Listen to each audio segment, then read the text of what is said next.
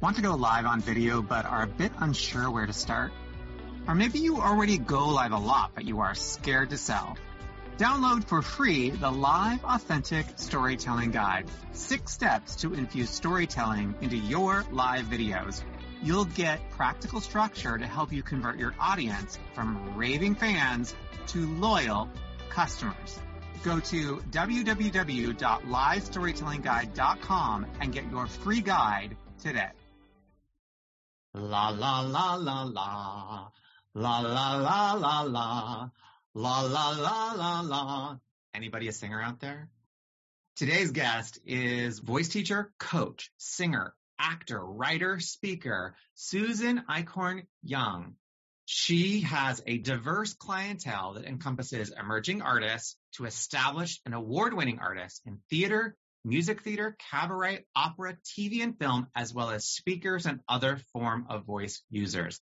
Located in New York City, SEY Voice is in high demand within both the Broadway and operatic communities, and online, she continues to work with clientele worldwide. This is all about using your voice, my friends. And in today's episode, you'll learn how to manage a healthy voice, why there are three voice intangibles, how to relieve tension in the voice, and consciously manipulating your vibration.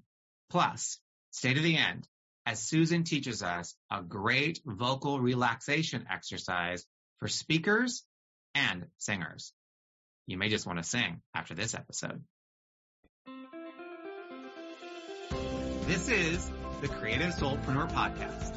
I'm your host, Nick Demos. Let's go. Okay, friends, welcome back to the Nick Demos Show. I'm excited today. I have a friend who I haven't seen in a bit of time, but I'm sure, sure excited that she is with us today. Welcome, Susan. Thank you, Nick. I'm thrilled to be here. We met I don't even know how many years ago now. I can't, I was trying to think I about that either. and I don't even know. But we met when we were panelists for a, um, it was like an audition workshop type thing. And what I most remember about you is that you had this incredible holistic approach to the voice and you were kind and generous. Those are my biggest memories of you.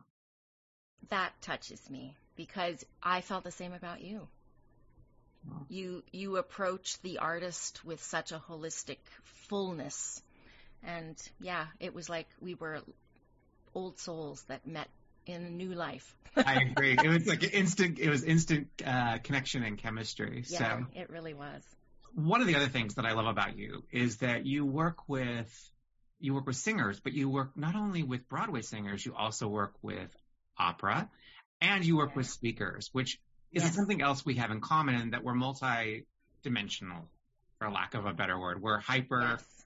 hyphenate. We're like, you know, these multi-hyphenate Yes. creatives, right? Yeah. Many facets. Many facets, right? Right. So back me up though.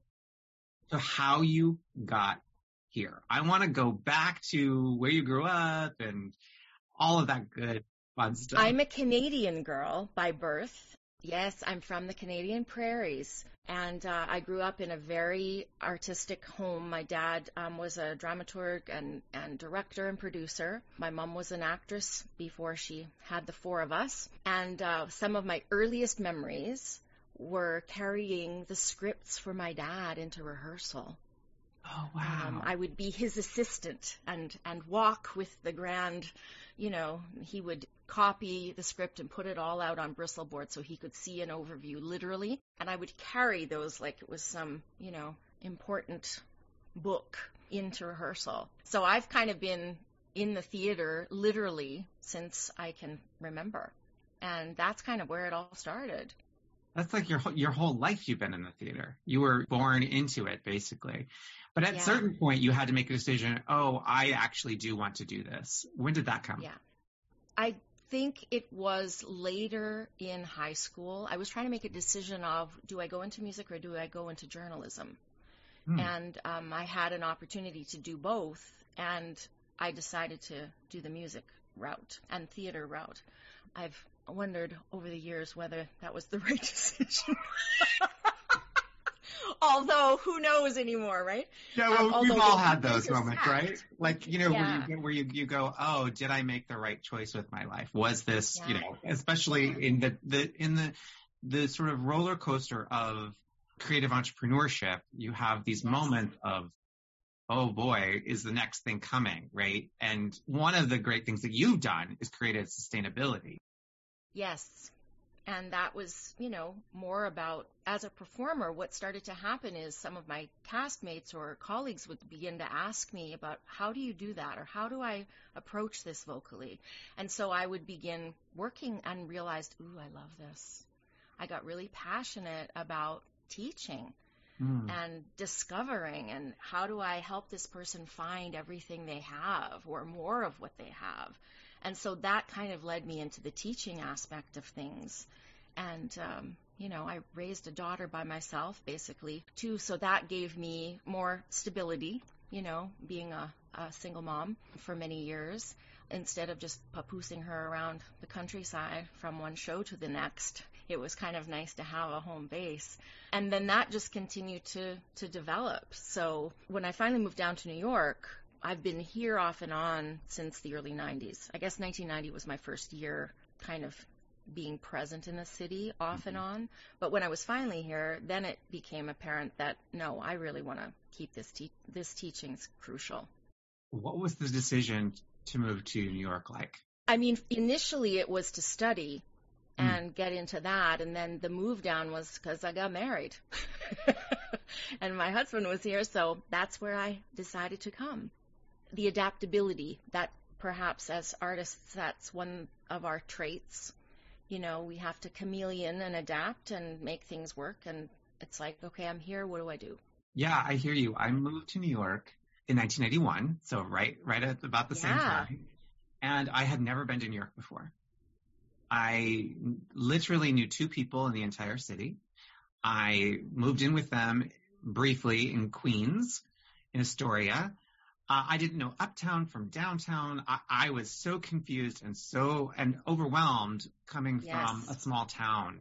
Me too. Uh, yeah. It was so, and I was so naive. Oh my goodness, was I naive? in a great way, in some ways, right? Because yeah. of those yeah. oh, values that were instilled in me those small town values by my parents, but also in ways that were not so great in that I trusted everyone. Mm. Not the best place in the world to start that way. However, I think that also is a trait that we have to keep nurturing because it's easy to get jaded really fast. Well, and I did find that you know, I don't, you know, right away, a few hard knocks, you get knocked down a couple times in, in New York City. And then suddenly I found myself very jaded, mm-hmm. almost as a protection, I think. Oh, yeah, absolutely. It's a different kind of armor for sure. Yeah. And it took some time for that armor to come back off. Oh, yeah. Sometimes the armor comes on and you don't even realize it has. And then you have to make the conscious decision to take it off. Yeah. Right? Exactly. You spoke that far more eloquently than I did, but that's exactly what I was trying to say. I knew that. This is why we're, we, we connect. so it's the early 90s. You get to New York. You are singing. You have a career and you begin teaching. At what point did you say, maybe I'm not going to perform anymore? Or do you still perform? I don't actually. I, sh- I, shouldn't say. When did you decide you weren't going to? No, I mean it's it's certainly it's not that I don't. Um, it's more about opportunity and drive, I guess. I did a one woman show. My first foray back to the stage was several years ago in the before times uh-huh. in a cabaret that I had written because I hadn't been on stage since Thomas, my husband, and I were in this near fatal car accident in 2011. Okay, that's when I met you. I met you right, right, after that. That's right. That's right. Yeah. And so that was a you know another huge life change.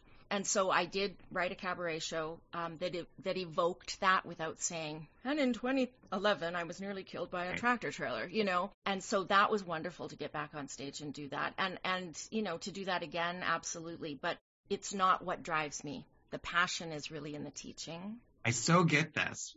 Again, we're like, you know, I'm like, I'm like, yeah. you know, looking at you like, okay, okay, I'm here with you because I stopped being an actor in the late 90s, 99, I think. What and I went on obviously to direct and choreograph and Mhm. run businesses and you know all the things that that that I've done since. But I returned to the stage in 2005. Now that's the last time I, I, got, I got on stage. And another reason I wanted to have you on this podcast is because I have such a fear now of singing. Mm. After not having done it for so many years, when I did return, I was so nervous, so incredibly nervous that it was, I was getting stomach aches and I was Oh, freaking yeah. out. And I realized part of that was that I had had a voice teacher who had done a number on me in my head. Why is that still so common? That's one of my huge. I have many pet peeves. You know that. Yeah. I rant about them sometimes, but that is such. I I don't. It's not that there aren't other instruments that deal with this, Mhm. but the voice in particular, we we deal with this. Why do you think that is? Probably because voice is the intangible, and it can be manipulated, and it's so intertwined with the psyche, right? And and um, and the shadow self that, especially as a young person, we don't really understand, Mhm. and and it can be really manipulated by these vampiristic people that we put our trust in. Yeah, I've been think there too. I think that's it. Is I put my trust in this person, and it just did a number on me emotionally, mentally, and so mm-hmm. I I stopped singing. Yeah. I know it's it's horrifying. And that was one of the things because I've I've been there too. And I don't really know any but it's like I always say, did you know, many of us survived our undergrad or our grad studies, Yeah. you know? And it's like, you know, when somebody says, Oh, my grad studies were fabulous, it's like, what were you smoking Yeah, during your grad studies? Because it's just, you know, it can be a very toxic environment. And that was another thing that, you know, when I really wanted to focus on philosophy and how I wanted to approach this as a teacher, you know, what did I not want to do? What was I going to make sure that did not happen? yeah, And creating that safe space for an artist to explore and stay curious and not feel it has to be perfect. Yeah. And I think that was part of it. Is I didn't just didn't feel safe, and so therefore I no longer felt safe with my voice. Yeah. And because that voice is intangible to some degree, Yeah, it always felt that way. yeah, then it it's frightening when it starts to physicalize all that negativity that shouldn't be associated with that. It's like, wait a second, I love to sing. Why am I scared out of my mind? Yeah, You know, and it's just there's just so much intricacy in the psyche of the singing. And so, you know, I like to simplify. Like I wa- I want to simplify all of that. You know, I like to say the voice itself, and you can put that voice in third person and have whatever pronoun it chooses is fine. But where he, she, they choose to reside is not always optimal. So if we focus on the physicality of where the voice can respond, then it gives you permission to observe and develop. Mm. that's powerful because then it's a almost a spiritual practice, right? Like it's Absolutely. it's it, it, it transcends the mechanics. Yes. Yes. And then it's not about perfection. Yeah, It's about being real and responding in the moment and having the tools to access the behavior as opposed to feeling like I must sing this way or I must speak this way. Yeah, I think that I at the time didn't have those those skills, right? Maybe it'd be different no. coming back 16 uh, years later, right? Like that might be a it might be a very different experience to sing. And I speak all the time. I'm I know. speaker, obviously. So I want to talk about that because I know I've got some speakers out there. What are some things that you can do to keep your voice healthy? Because I know when I went back in and was, was singing, I was like, oh wow, I've got to go back to all of those ways of being that will keep the voice healthy. But I want to hear it from you because I think things have changed. We know more now. Mhm. And you, like I said, come from this really holistic place. So I would love to hear your thoughts on a healthy voice. From a physicality standpoint, I think the first thing you have to do is throw out all the do not do this, only do this. Because everybody is different. Yeah. Every physicality is different. Just like if you have food sensitivities, then don't eat those foods. Don't tell everybody that don't drink milk before you sing because, you know, I mean, Right. I used to eat fried chicken before a show, and that didn't bother, you know, like it's whatever makes the best sense. And I think if we think of voice as living in your physicality, what does your physicality need to be healthy? Like just Mhm. just from that, rest. I mean, the big one that we, you know, say, yeah, yeah, yeah, next year I'll sleep. if your body's tired, it cannot allow that voice to reside comfortably. If you're not hydrated, some of those, just what seems so basic, but we often slip by. Those kinds of things are so crucial. And it, you know, it's like going to the gym. If you haven't been to the gym in six months or stretched in six months, it probably isn't a good idea just to jump right back in and start where you thought you left off, you know? I, I went to a, an event recently, and the the speaker lost his voice midway through, Oh boy. And I realized I was I thought to myself, oh yeah, not only has he not been sleeping and hydrating because of being this being an exciting event and all that was happening, but out of practice, Absolutely. we haven't been speaking. I mean, we're on, we're on currently on Zoom, right? This has Yes. been our our connection with people, period, during the last bit of time. And so we haven't been using our our instrument, the voice, in the way that we had before the world changed. Exactly, exactly. And and it's musculature. Yeah.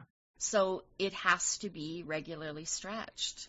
And then learning, you know, again, everybody's physiology is different. Mm-hmm. Everybody's range of motion is different. Everybody's flexibility is different, literally within the whole body, but also laryngically. Age will also play into that. And you've got to learn what does my physicality allow me to do? And then what do I need to do to access that fully? And breath. Oh, Yeah. and breath. And there's another intangible. Like, this is the thing. For singers and speakers, we're dealing with the three intangibles vibration you can't see, in muscles you can't see, with breath you can't see. I have never thought of it like that before. That is brilliant. I have decided, she says, um, this is why we often get so neurotic. And singers are made fun of, of, you know, you are the most neurotic creatures on the planet. I think that's why. Sometimes because when we're dealing with things that we can't adjust, you can't stand in the front of the mirror and reset your, your balance. That is part of the issue is trying to, how do I make a tangible entity out of these intangibles? That explains my entire neuroses about my voice and a breath. Where in, in, in a sentence, where were you 20 years ago, 30 years ago? right there with you is where I was. I know. And and one of the big ahas I had is so often we focus on the inhale, we forget to exhale. And it's really more about the exhale because that's what's carrying the vibration of the sound. And then we'll lock up. This is also connecting some dots for me as to why I lean so much into pranayama, breath work, Mm, practice, and learning to sustain for long periods of time holding my breath and both inhalation and exhalation in a controlled fashion. And now I'm thinking about it and I'm thinking, oh my goodness, I'd be a much better singer now. yes, you would. And you probably are. Probably am. Should you decide you wanted to stretch it again, Yeah. you know? How interesting. Because I think everybody can learn to sing. Hmm. in the idea of letting vibration be carried by voice, by breath. Learning to sing doesn't mean that you are, will be a singer, you know. Right. Professionally. Yeah. Right. Yeah. It's not the same animal at all. But a lot of actors that come to me that are TV or film actors, they hold their breath a lot you Mm. know, because they don't have to project very far. So even if they don't sing, quote unquote, and no one will ever hear them sing, that's what we do together is to say, okay, how can this extend even further? So you start to develop your range of motion in that exhale and in that vibration. So then when you control it all again, you won't hold it back. And subsequently, you are extending your personal vibration. Absolutely. And that's another thing over over the years is the bubble you create of vibration is what keeps you safe. It doesn't Yeah. make you more vulnerable. Yeah. And yet we often think that's exactly like if I start singing, I'm vulnerable, somebody's going to know. That vibration is what creates your movable and accessible energy force. And nobody gets in there unless you give them permission. That's good. That's really good. How would you say that also relates to speakers? The vibration doesn't go as far per mm-hmm. se because it's not sustained in the same way, but it's all in the same pattern. In an interesting way, when I have speakers that work with me and I'll say, okay, go with me with this one just for a little bit. We're going to pitch and we're going to sing and they get freaked out, especially if they've never sung before. Yeah. So this is what I, I like to say. Listen, as a singer, we are given specific pitch and specific duration. As a speaker, you have pitch and duration, but you have to choose those yourself. Hmm. So it's actually more complex in a way because you have to choose. And oftentimes as speakers, we don't think of it like that. So all of a sudden it's like, oh, I have a choice as to range and duration. But you do, in a way, already without consciously being aware of it because you're exactly. telling a story. Yes. And consequently, you're going to change the pitch. You're going to change the volume. You're going to change, you're, you're going to manipulate yeah. your voice yeah. to tell the story. Yes. And so if you are conscious of that, you can work it even more. Yeah. Which is kind of exciting because sometimes it's about, you know, getting somebody out of a monotone. Like how do you, even if it's not, if you're not telling a story that's yours or, you know, if you're doing a presentation at work with your PowerPoint and whatever, so people aren't falling asleep in front of you, your voice is not lulling them. How do you tell that story within the context of that? It's possible by learning what that voice does. There's nothing worse than listening to somebody talk like that, right? It, it just bores you.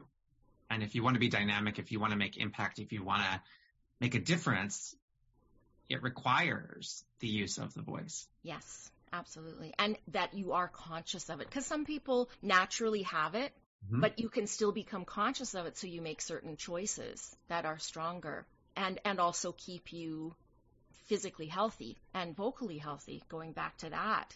How do you support that um, so that you don't lose your voice or you don't start getting gravelly or you wake up and you're full of phlegm? What do you do? You know, how do you move past that? What exercises work for your body to stretch that out? And some people who are monotone, they don't even know they are. Right. Nobody would choose that. I don't think.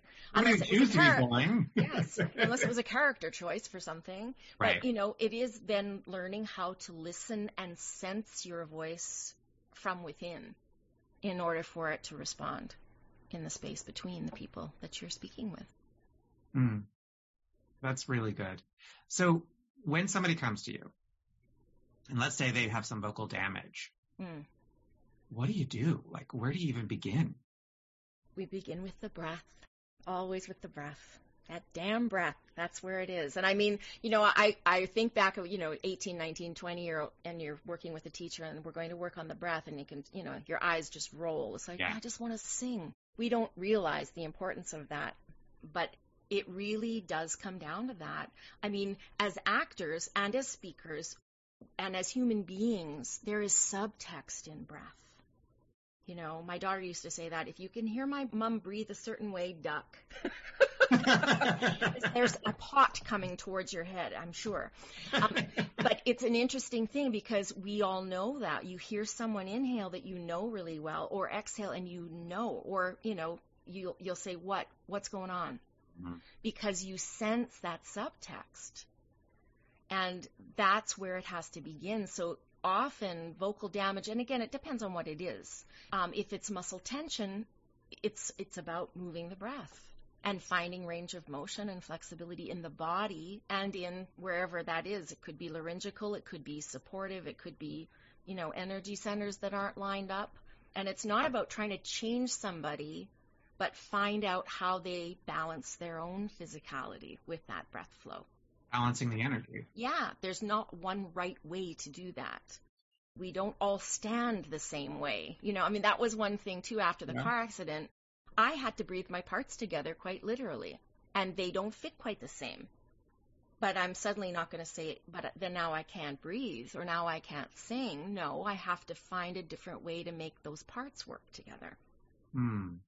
And so if there's been damage and there might be a way to repair that, it won't be the same as it was perhaps, but it could actually be better in an interesting way.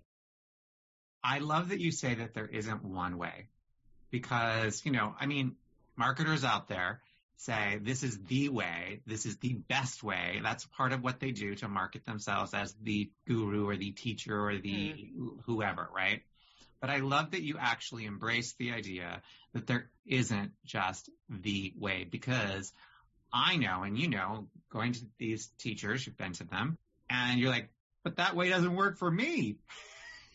Well, exactly. And that's when you are made to feel rightly or wrongly consciously or unconsciously that you've done something wrong. Shamed. Yes. And it's absolutely false. Yeah, it's something that I've really been conscious of in my business, moving out of that patterning in the way in which I market myself, the way in mm-hmm. which I teach, of taking out that shame, even in in the verbiage. Yes, absolutely. And it's so easy to fall into that because it's so ingrained in our psyche from way, way, way long time ago. Totally. For all of these years. Yeah, exactly.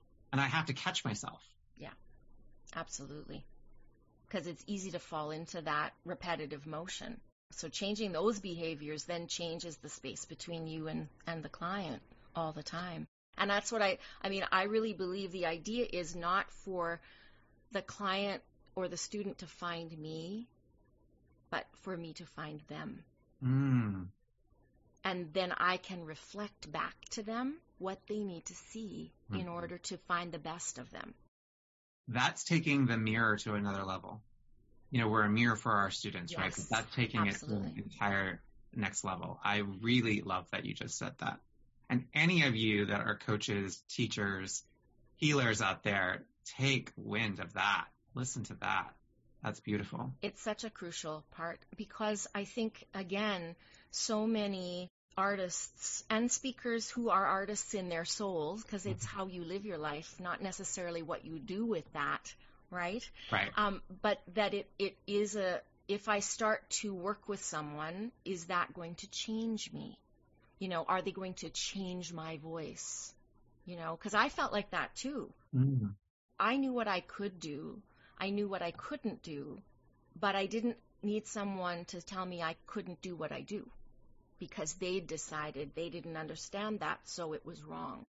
And so I, I see that a lot. I see that a lot in the Broadway community, actually, yeah. where singers are scared to have a voice lesson because they're scared that that teacher is going to try to change them, and they still have to do work. Right. I can completely relate to that because as I was going through this sort of change with this teacher I was speaking of, and it was really like, we're going to strip you. Mm-hmm. I was doing a show at night and I didn't even know if I had a voice anymore. Exactly. I didn't know how to sing at all. It went from, you know, yep. whatever it was that I was offering to this, this other way that just wasn't working for me. And I was lost. Yeah. And it's, yes, I'm, I've been there too. It's horrifying. It's, I mean, that to me is a spiritual crime. Yeah. And that's what it felt like. My job is to keep you healthy and keep exploring what your physicality and your psyche know how to house that voice together so that you keep finding what that voice does and what you want to do with it, not to change it in a negative way. It should never be about that. And do you see a difference or do you approach people different well, I, I already know the answer to the question because it's going to go back to the individual. But I was going to say between the Broadway community and the opera community. Yeah, I mean, the culture is so different. Yeah. And sometimes I, not sometimes, all the time, I wish we could smush them together a little bit more. Where, you know, in the music theater and theater community tends to be just because everything happens so quickly, put in rehearsals, mm-hmm. covers, swings, whatever, boom it's never fully learned. It's never fully in the body. Yeah. And it's a little fly by the seat of your pants. Yeah. And so sometimes I will get a panic call from someone saying, I need to be able to, you know, sing this note tonight.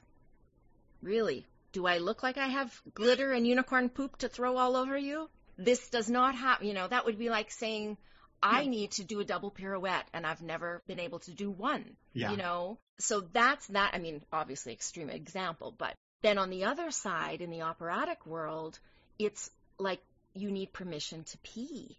Like you can't do anything on your own. Yeah. And so I have had singers in the past come into the studio for the first time, sing one note and stop. And it's like, what, why did you stop? Oh, I thought you were going to stop me and, and correct it.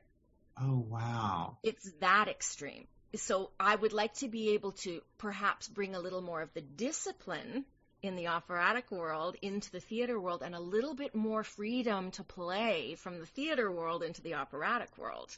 And so, you know, that's what I kind of feel like I have a stiletto in both in both worlds and I I like to try to bring a little bit of that into the studio with me with everybody. I, well, and I, you know, it's interesting that you said that word freedom because I don't think that I ever felt fully free in my voice the Mm. way that I did maybe in my body as a dancer. Right. And part of that was I never could get past sort of like being a functional singer. It was like I was just functioning. I never got to that place where I was being stylistic, where I could lean into the, you know, the genre of what I was singing. It just always felt like I was at that surface level, just trying to get by. And part of that is because of that quickness that you were talking about. Yeah. Yeah. So I want to hear a bit about how you balance that like function of the voice versus all the stuff that you can, the layers that you can add on to it. I mean, that happens over time, but it also happens depending on the person in front of you. You know, because some people are very innately, I'll use myself as an example. I would not say that I am a natural singer in that I had a lot of physical problem or issues that I had to work out for my voice to really function the way it should. But I was very much a musical singer. Mm. I could access style and genre and sometimes to the detriment of the voice. And then there are other people that have a magnificent natural instrument, but maybe don't access the style and genre comfortably. So this is how I like to use as an example. When you're working function, it's like your voice in its underwear. You haven't dressed it yet. So you got to get comfortable because we all know if you are dressed for the red carpet and your underwear doesn't fit properly, you can't wait to get home and change. But you Mm. still look great. So you can kind of be hiding in plain sight. So what I want to be able to do is help you get that voice aligned functionally so you can trust it and then accessorize to your heart's content with style and genre. And then you begin to play and say, no, I'm going to change the tie. No, I'm going to change the socks. No, I'm going to add this jewelry, you know, um, so that that then gives you permission to not worry about will the voice function. The voice will be fine. What do you want to do with that word? How do you want to shape that phrase? Where do you want to go in this story? How far is too far? Let's just tip over the edge and then bring it back and say, okay, that was too far. We just won't take that extra step next time. Oh, I like that a lot because it does come back to the story. It sure does. What story are you telling? Yeah, no matter whether you are playing a character, mm-hmm. and honestly, even with speakers, you are Yeah. playing a character. You are absolutely playing a character as a And speaker. sometimes playing you, the character, is harder than if you were given a script. play another- Understatement. right? yeah. That's the hardest part, you know, is because there's another level of vulnerability, I guess, in that. Yeah, there is. It, it's a different vulnerability, I guess Yeah. I would say. Yeah. Yeah. Yeah. And that was a huge transition for me the first time I got up to speak. I could just feel the clenching around my, my, throat and, you know, that frog in your throat Yes. feeling, right? Like, Yes, yeah. and again, it was all about the breath, but it was just that tension just Yeah. rose in me. So what advice do you have for anybody who's out there maybe about to speak for the first time and how to, what are, what are some uh, tips or tools or anything that you could offer them that could give them some sense of relief? I will give you an exercise. Ooh, that love is tangible. So one of the things, and nerves can be a good thing because it heightens awareness, right? But we often consider it a negative thing because it can constrict. And so our bodies don't know it's 2021. It goes into primordial fight or flight. And so we need to calm that nervous energy And so one of the things that I pass on to speakers and singers too, and you know, if if you're in a holding room and you hear these noises, there's a good chance this is what's happening. I use a French je or a Hungarian jaja, whatever you like to use. And the zh sensation, if you just buzz on it, and you'll feel it deep in what I call the laryngeal martini glass, because that's really what we're kind of shaped like a martini glass, right? Oh, I love it. So drop the zh where the olives live and just vibrate on it. You feel how it shivers? I do, yeah. It's massaging the split of the vagus nerve, which is your fight or flight. Oh, wow. That's interesting. And so it immediately, organically, and very, very gently starts to wake up the exhale, which means you've got to breathe again. And so just by pitching that very low, and inhale and do it again, it's going to drop you into your body. Oh, that is really good. You are amazing. That is really, really A little zhuzh can go a long way. A little zhuzh. And sometimes, you know, for, for those of you who are trying this, if you can't make that sound, it's simply because there's tension in the muscles that govern the release of that. Hmm. So you can then change it just to an exhale of breath, like on an SH. Shh, very gently. And then move from an SH into a zh gradually, if you can't actually make that sound right away. And the SH, I think, the SH out always, it's like shea butter for all that musculature. It's just going to moisturize everything and give some suppleness for you to then access the toning of that. And those two things, like prior to just walking on stage, can just drop you into the present tense of your body. Or before your next audition, clearly. Exactly. And it, then you're not lip trilling to the ceiling before Yeah. you walk in the room. Yeah. You- it's quiet, no one hears you, and it just grounds you. Yeah, because again, for me, it was about the nerves. Oh, It wasn't yeah. about the, the capacity to sing. It was about No. the nerves, about being able to control my nerves when I would walk in the room. Absolutely. And then you don't even remember how you got in the room. Yeah. What happened? I have no idea. I don't know. Ask the people there because I don't remember a thing. You know, yeah. Yeah. I, I have many of those out of body experiences that I don't remember. So Yeah. been there, done that. But this, this will take you into your body, which is really everything. Yeah. Truly. And then it integrates right away. It starts to wake up that X because a lot of times people will say, Oh, I need to breathe already. Exactly, because you just used it. The whole idea is to use your breath, not to hold it back. And this will gently massage that balance in. So this tip will definitely get people started, but I know that they're going to want to know more from you. You teach both in person and online now. I do. And I kicked and screamed my way into that. And so I can say that, that it really is effective. I didn't think I would be able to do it. And I found really great strides in, in the online work. So yes, online. So anyone around the world, no matter where you are, you want to sing, you want to enhance what you already do as a singer or as a speaker want to come and train because it is, it's like a marathon when you're, when you're a Oh, yeah. speaker. It You know? really is. It really, really is. How can they find you? They can find me on my website and, and it, it's easy, S-E-Y dot F-Y-I. Oh, I like that. S-E-Y dot F-Y-I. F-Y-I. Yes. And you can contact me through the website and I will get back to you. Well, thank you for sharing your wisdom because you are a very wise human and your big heart.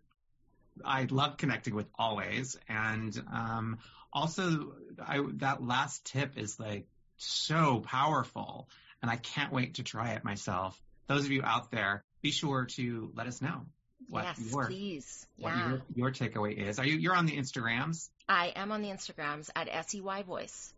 SEY voice. So let us know. Any final thoughts before we head out today? I'm just honored and thrilled to be with you. This is something I've been looking forward to.